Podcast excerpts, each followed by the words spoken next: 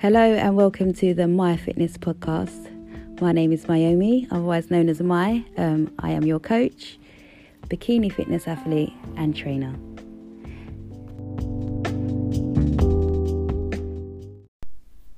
Hello and welcome to episode 6.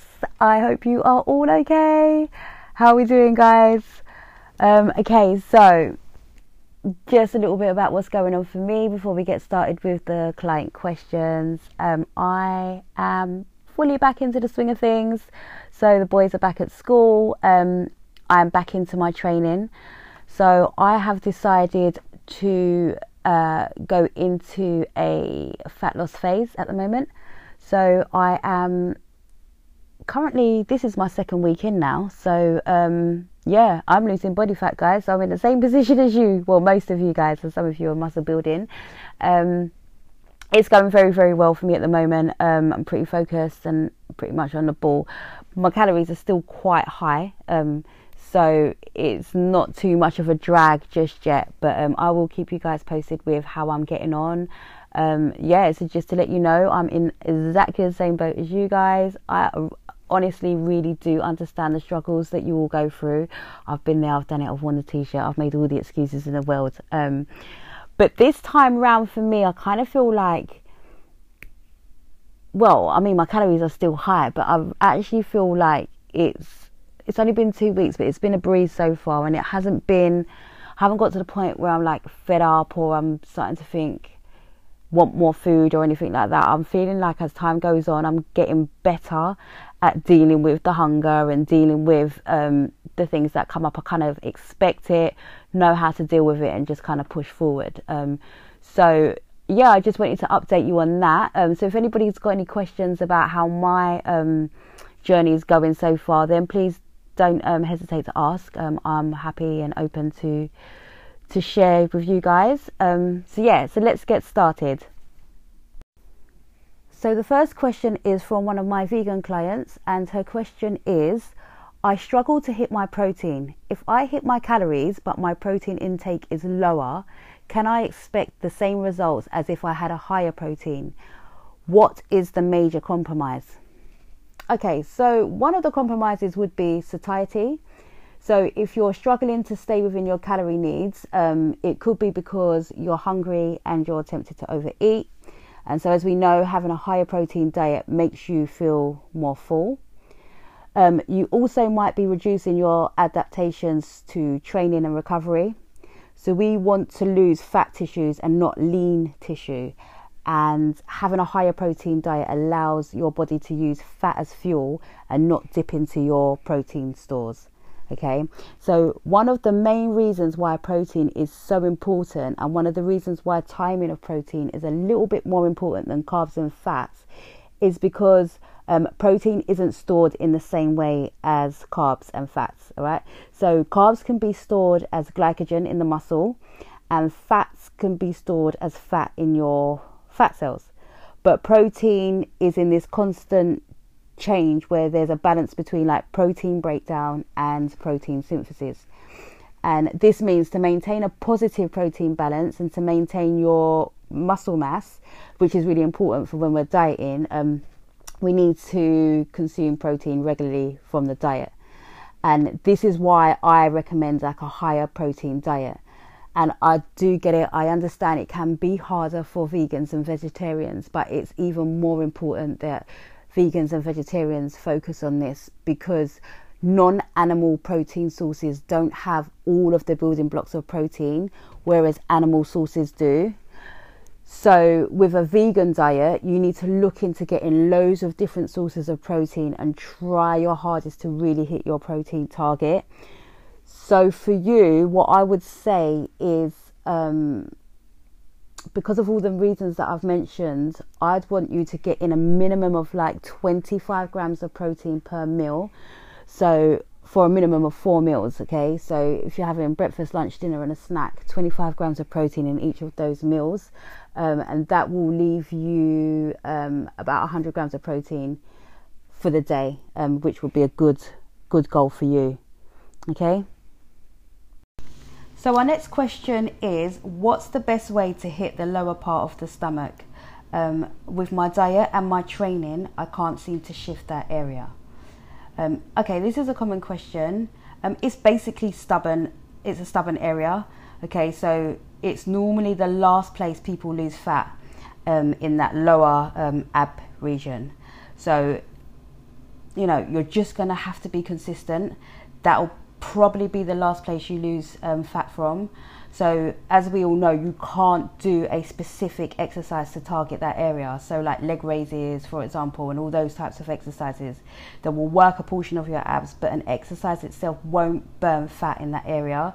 So just stay consistent. It's very, like I said, it's very stubborn area to get very low levels of body fat for, especially in females as well. So you just got to keep going with it, keep dieting, keep training, and it will shift. Yeah, so also it may mean that you have to get really, really lean in order for it to kind of sit flush.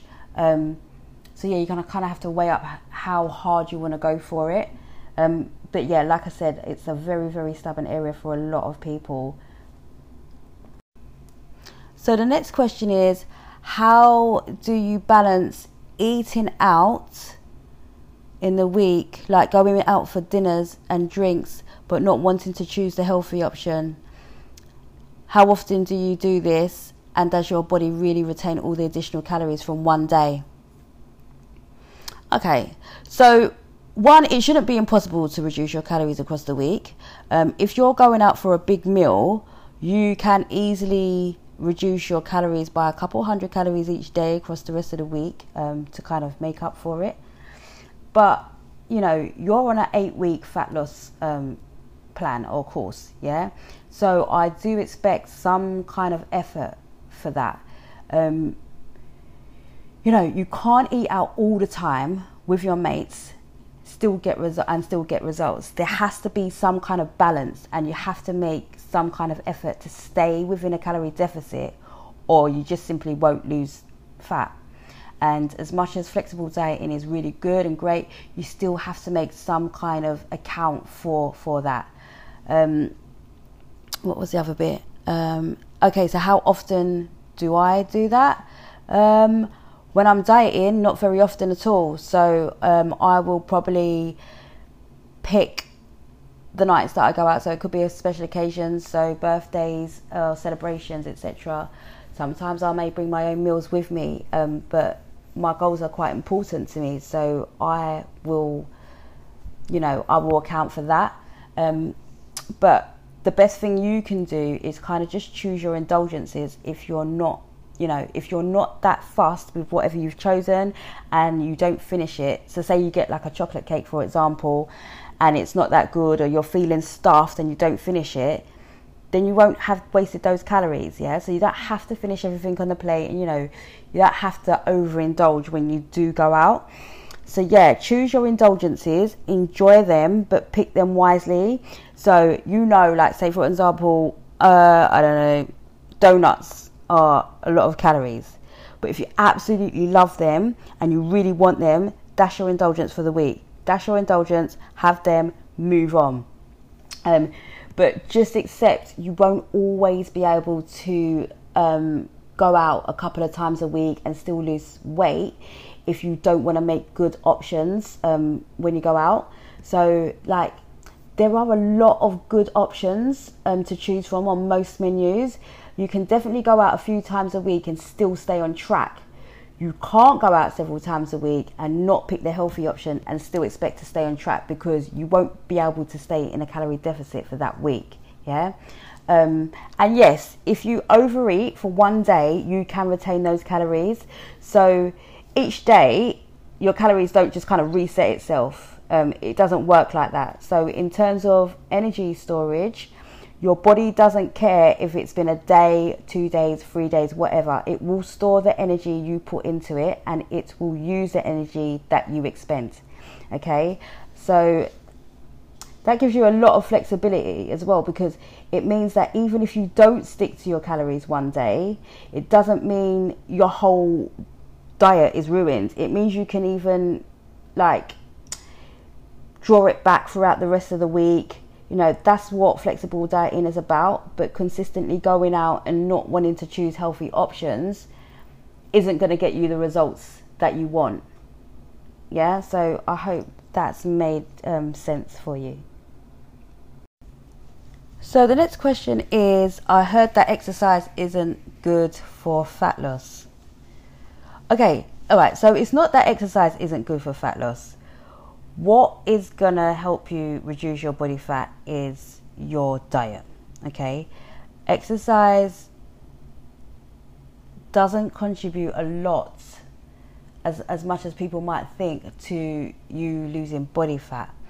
So for me, I want my clients to spend exercise to kind of like build muscle, build strength, fitness, to enjoy themselves, you know, enjoy exercise, because no matter what you're doing, you won't burn that much calories in your sessions. So even if you're doing like 3 to 4 sessions per week, you're not going to burn that many calories in that time. And as well, it's not actually about that. It's about the improvements that you can make to your health. It's about building some muscle. It's about having some time out for yourself, away from the stresses of work, or like away from running like a busy household.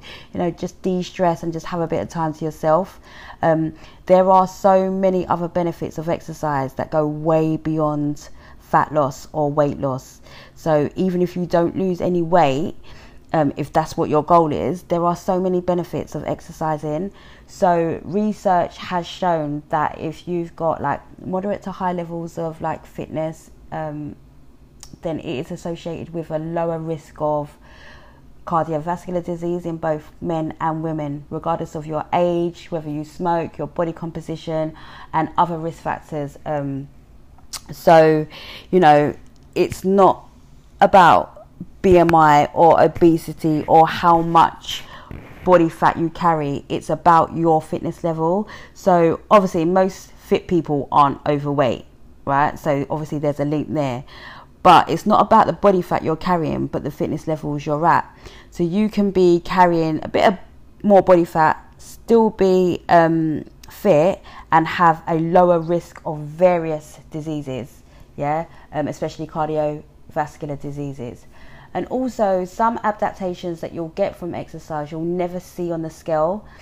So people associating fat loss with exercise, it just doesn't really work like that. And as well, doing exercise shouldn't be a reactive response to trying to lose body fat. Yeah, it's like if you're fit, people are like, oh, why'd you go to the gym? You're like, you don't need to go to the gym. You're fit, you know. But it's not really about that. You know, your fitness levels are going to determine how healthy you are. It's going to lower the risk of many, many diseases. And that's why I think, you know, they say that exercise isn't good for fat loss. It's not that it's not good for fat loss, but it's not what is going to help you lose the body fat in terms of like dropping weight in a sense, yeah? Exercise should be used to better your health. Again, like I said, build muscle, build strength, you know, for a little woo-sah for yourself, you know, chill out, you know, get away from the stresses of life. That's what exercises should be about. If you want to lose body fat, then you need to, you know, reduce your calories, increase your activity levels a little bit more. Next question. What causes a plateau and how do you avoid it? Okay, so plateaus are going to happen, and they're not a negative thing, okay? So the main reason why a plateau happens is because you become a smaller person. So you've lost body fat, you've lost weight, and you carry on with your daily activities, but you're burning less calories because you're carrying around less weight, okay? Another reason could be because you're not being as on the ball with your nutrition as you were to begin with, because everybody's always very, very motivated at the beginning, all right? It happens. People become a little bit complacent, portion sizes start to creep up, or, you know, you're not tracking absolutely everything, you know, and then you move around a little bit less. You know, there's a lot of things that happen when we become a little bit complacent. And these are probably the main two reasons that I come across why people come to a plateau, okay? How to avoid it, Well, basically, you kind of just need to assess how well you've been sticking to your nutrition, like how well have you been sticking to your calories, and then if you can say hands on heart everything has been as it should and you have lost weight and adapted, you then need to think about reducing your calorie intake further or increasing your activity. So things like your step count or kind of, making a conscious effort to move around a little bit more.